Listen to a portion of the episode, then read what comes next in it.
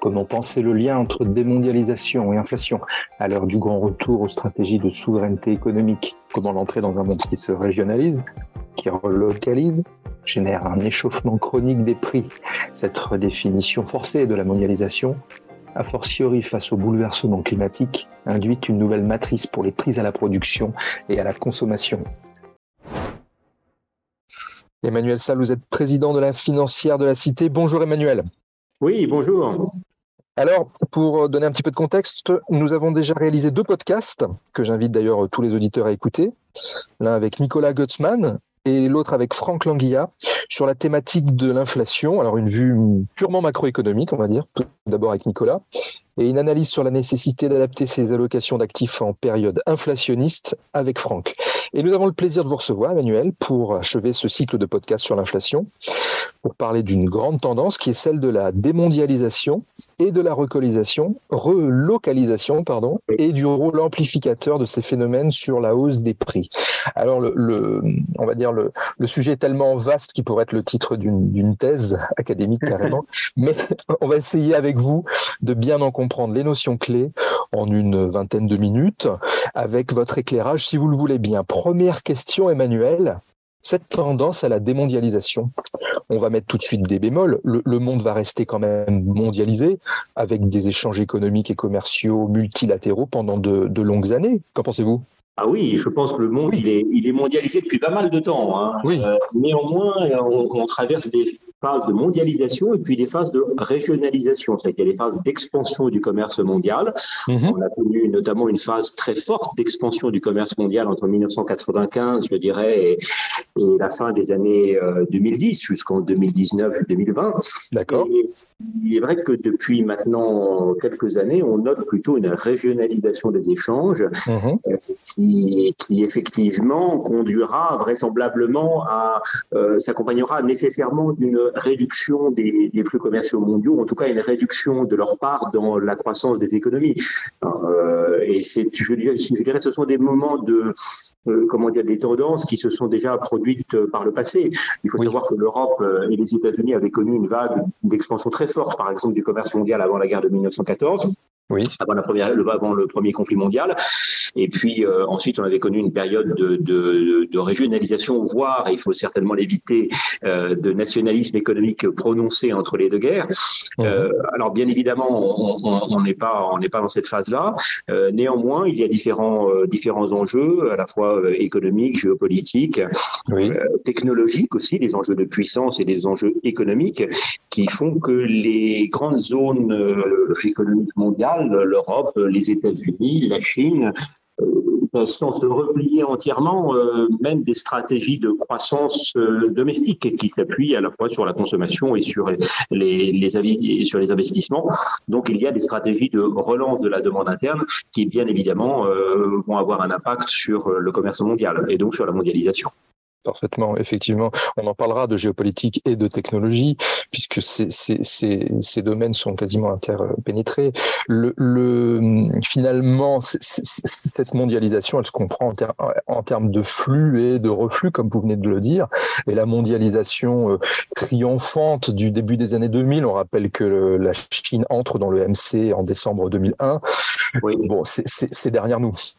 Ah bah c'est derrière nous, très, très certainement. Alors il faut savoir que cette mondialisation, effectivement, c'est un phénomène récent, vous avez raison de le rappeler, ça a commencé grosso modo avec l'écroulement du bloc soviétique, et puis effectivement l'entrée de la Chine dans l'OMC, qui en a été le couronnement finalement. On a une accélération à partir de l'adhésion de la Chine à l'OMC, mais cela avait commencé avant, et ça s'est caractérisé par la libéralisation des échanges, la réduction des coûts de transport aussi, l'abaissement généralisé des droits de douane, le développement d'Internet et des outils de communication, le développement des chaînes de valeur transnationales.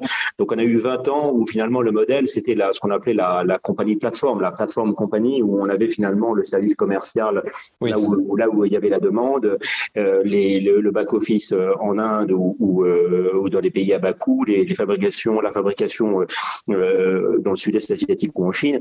On voit bien que, finalement, ce modèle-là, aujourd'hui, il est il est certainement remis en cause. Alors, il faut savoir que c'est un modèle quand même qui s'est accompagné d'une forte croissance des économies émergentes, bien sûr, hein, puisque une grande partie de la classe moyenne chinoise, indienne, mais également en Amérique latine, a émergé, a connu de meilleures conditions d'existence du fait de la diffusion de ce modèle de croissance.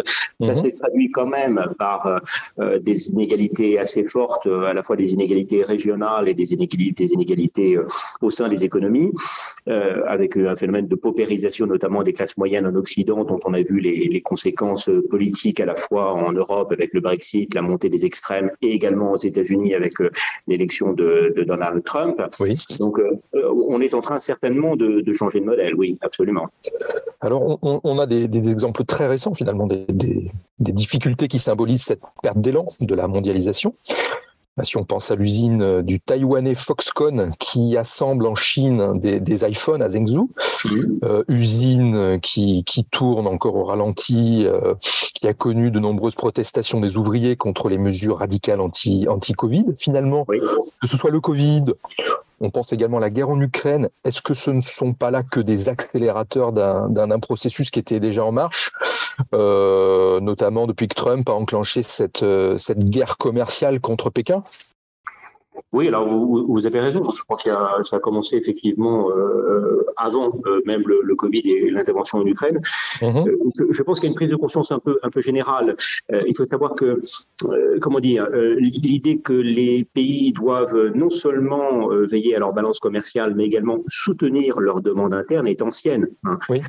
Il faut remonter même au XIXe siècle avec des économistes comme Friedrich List qui justement plaidait pour un renforcement des capacités productives des États face à un modèle néolibéral, si je puis dire, qui à l'époque était dominant.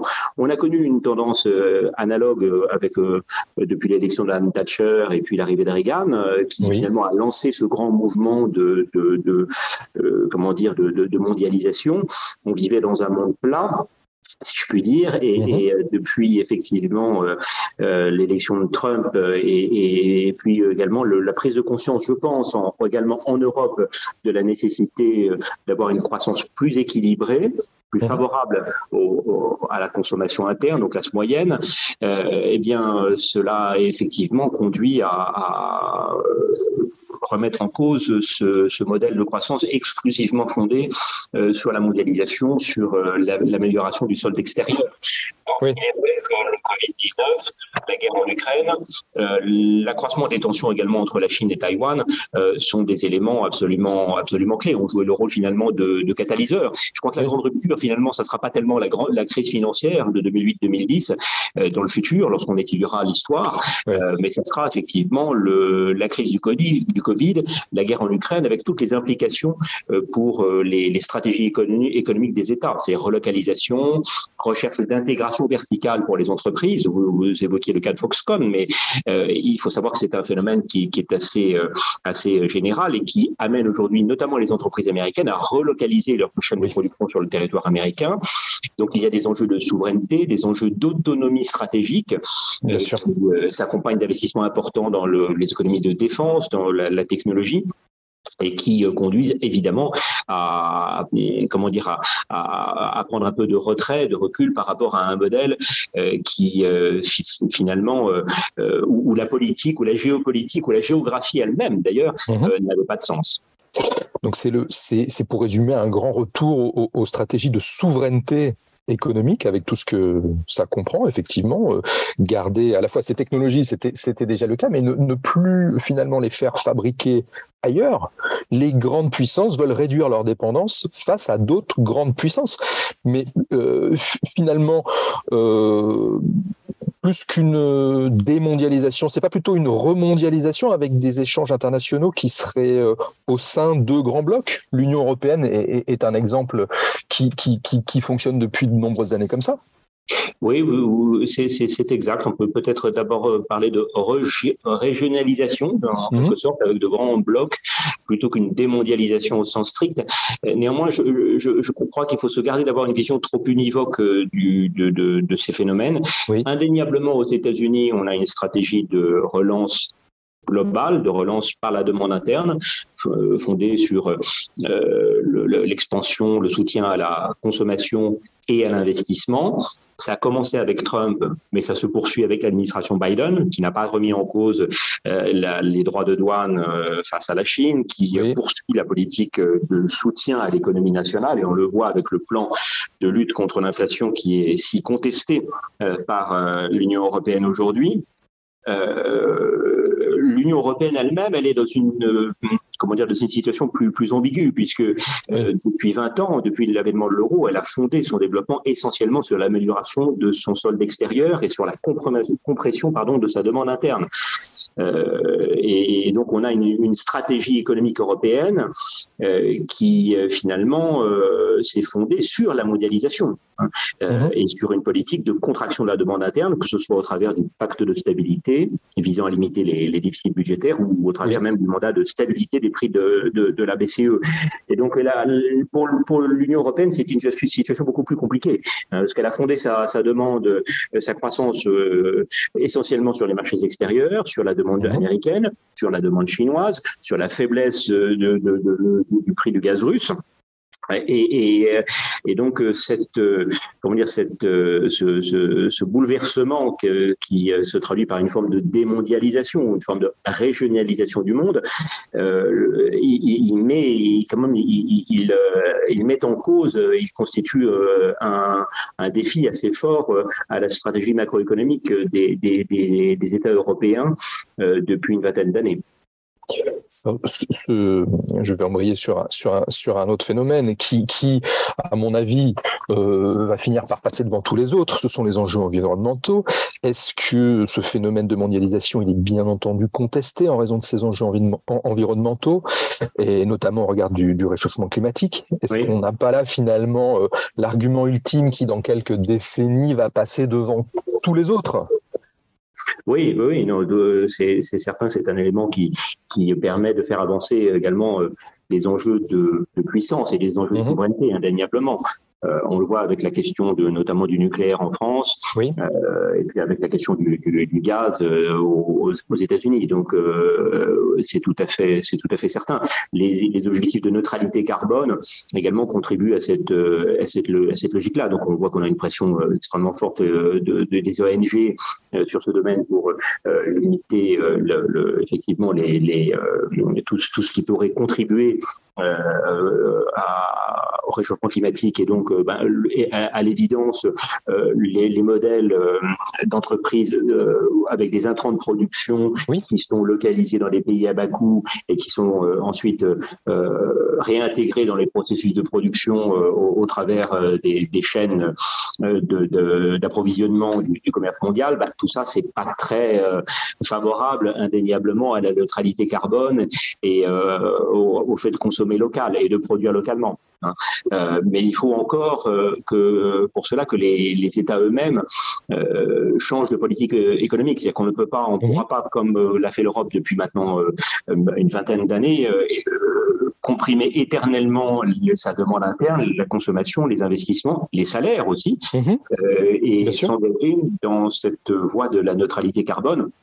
Il faudra à un moment faire un choix, c'est-à-dire en fait pour l'Europe accepter de relancer sa demande intérieure, de relancer ses investissements comme sont en train de le faire les États-Unis. Alors on avait commencé à le faire avec la crise du Covid, puisqu'on a lancé, vous savez, un grand plan de 800 milliards d'euros, Next Generation EU, qui montrait qu'on était capable quand même, face à un événement majeur comme cette pandémie, de se mettre en commun pour acheter des masques, pour acheter un vaccin, pour ensuite relancer l'économie européenne. Là aujourd'hui, on a ce choc majeur lié à la guerre en Ukraine, sur le gaz et sur le pétrole. Il faut que l'Europe également puisse s'y préparer.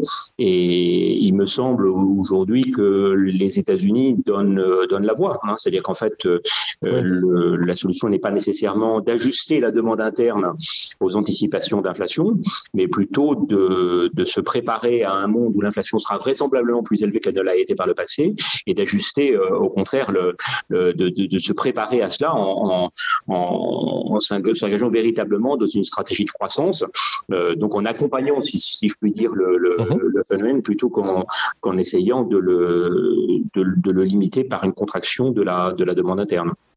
Alors pour embrayer sur la hausse des prix proprement dite, induite par cette démondialisation, si nous sommes prêts à fabriquer plus proche de chez nous, alors on parlait de coûts de main-d'œuvre, mais finalement c'est pas seulement ça la conséquence sur la hausse des prix, potentiellement, c'est quoi d'autre ? La fiscalité, des contraintes environnementales, on l'a vu, peut-être plus lourdes et à terme encore plus lourdes. Une chaîne d'approvisionnement qui doit être revue, c'est un peu l'ensemble qui participe à la hausse des prix. Oui, il y a beaucoup disons que tous les éléments qui ont contribué à la baisse des prix durant la décennie précédente, oui. Enfin, les 20 dernières années, aujourd'hui sont orientés dans un sens inverse. Hein. Oui. On a eu la libéralisation des échanges, effectivement la réduction des coûts de transport et des salaires, le fait de s'appuyer sur des pays à bas coût, tout ça va, et cela, quelles que soient effectivement les conséquences en termes environnementales. Tout ça, aujourd'hui, va dans le sens inverse. Hein. On a effectivement des appels à la relocalisation. Les entreprises font de l'intégration verticale afin de sécuriser leur chaîne de production, leurs sources d'approvisionnement. Il y a ces enjeux de souveraineté, la volonté de produire localement, d'avoir également ses propres sources d'énergie, la neutralité carbone. Tout ça va quand même dans le même sens. Donc, ça veut dire effectivement... Des tendances inflationnistes à long terme qui sont plus fortes. Hein, oui. Parce que s'il s'agit de produire localement, on va pas le faire avec les mêmes coûts salariaux. Hein. De même, si on veut avoir des entreprises qui ne profitent pas finalement de pays à bas coût, ça veut dire que la part des prix de revient dans les entrants de production des entreprises vont augmenter. Donc on a un effet direct lié à l'augmentation des coûts de main-d'œuvre, et puis un effet indirect finalement qui est lié à l'appréciation des intrants de production liés à ces phénomènes de relocalisation. Donc ça veut dire effectivement des conséquences qui sont tout à fait qui permettent d'envisager effectivement une inflation certainement plus élevée durablement dans les pays développés. Oui, tout à fait. Oui, parce que si on prend l'exemple, par exemple, je sais pas, Noël approche, là on prend l'exemple d'un petit jouet en bois qui proviendrait d'une forêt dans le Jura. Alors on va être dans la caricature, on va dire dans le Jura. Évidemment, c'est pas le même prix qu'une poupée plastique sortie d'une usine peu regardante sur tous les points ESG qui serait dans les Philippines. C'est évident, et je pense qu'on y est peut-être conscient, on continue à acheter encore des cochonneries de ce genre, mais je pense qu'on commence peut-être à être prêt à basculer. Mais ce qui est vrai pour ce petit jouet en bois l'est peut-être aussi pour un microprocesseur. Et là, on se dit que l'inflation, elle devient vraiment, comme vous le disiez, durable à l'instant, et structurelle. Oui, non, mais on est tout à fait d'accord, mais il faut encore que la demande suive.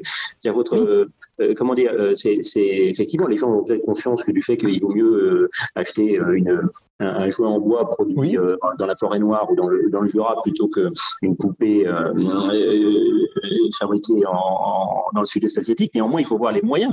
Il faut que la demande interne, que les salaires suivent. Hein. Et aujourd'hui, c'est le Black Friday. C'est demain. Non, c'est aujourd'hui, le Black Friday. Je pense que la plupart des dépenses seront orientées vers le type de produit que vous évoquez. Hein. Oui. Et quand on voit le succès dans les centres commerciaux des enseignes qui s'adressent à une clientèle à faible revenu, on voit bien que les mentalités ne sont... Enfin, c'est pas simplement une question de mentalité, c'est une question de moyens. Hein. Oui. La demande interne n'est pas là pour accompagner aujourd'hui ce mouvement, d'autant plus que l'Europe a mené quand même des politiques macroéconomiques déflationnistes au cours des dernières années, avec compression de la demande interne, et puis depuis maintenant un peu plus d'un an, une politique monétaire extrêmement restrictive dans le contexte de sortie du Covid. Donc il faut à l'évidence qu'on ait un soutien de la demande interne. Hein. Alors s'agissant de ce soutien de la demande interne, ça veut dire soutien de consommation. Hein, et il faut savoir qu'on a quand même une aujourd'hui une compensation moyenne par salarié qui a faiblement progressé en zone euro depuis une dizaine d'années. Hein. Je crois que le revenu moyen par employé a progressé de près de 2% en fait depuis 10 ans en zone euro. Il a progressé de 16% aux États-Unis sur la même période. Donc vous voyez, on a quand même un écart très important.